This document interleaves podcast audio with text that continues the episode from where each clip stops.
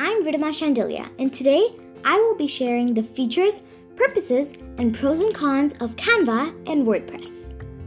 Now, let's begin with the features and purposes of Canva. Canva is a tool for expression which has many features. Some of them are making presentations, posters, letters, photo collages, etc. Canva is basically used for many purposes. We will now move on to the pros of Canva. Canva has plenty of good things to, about it. Here I will tell you a few of them. First of all, Canva has a very wide variety of different templates to use, whether it be formal or informal. Second of all, Canva can help you make anything and everything just how you like it, so that nothing can stop you from your journey of creation. Oh, now we've come to the last one, but remember, although this is the last one I will talk about, Canva has way more positive sides. Anyways, the last one is that Canva has a gigantic library of images, fonts, themes, designs, music, and so much more. I've talked about the pros of Canva, but now I better get on to its cons.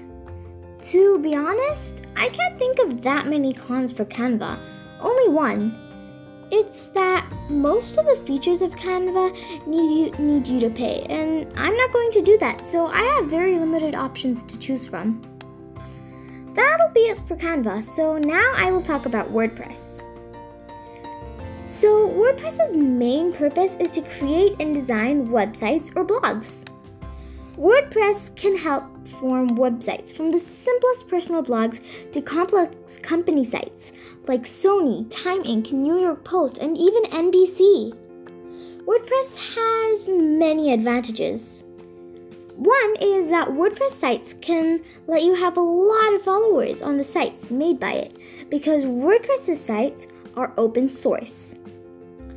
The next is that WordPress is really flexible. And of course, Last but not least, it is very user friendly. So if it's your first time creating a blog or a website, then WordPress is a really good choice.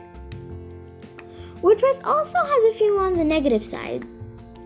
Firstly, WordPress being an open source platform might be a good thing for getting followers, but it really could lead to security issues.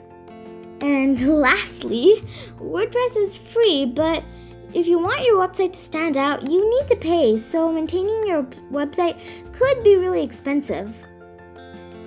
To conclude, I will share my opinion to you about which of these two tools I think is better. In my opinion, Canva is very much better than WordPress because Canva is way more user friendly and yet it delivers the best results.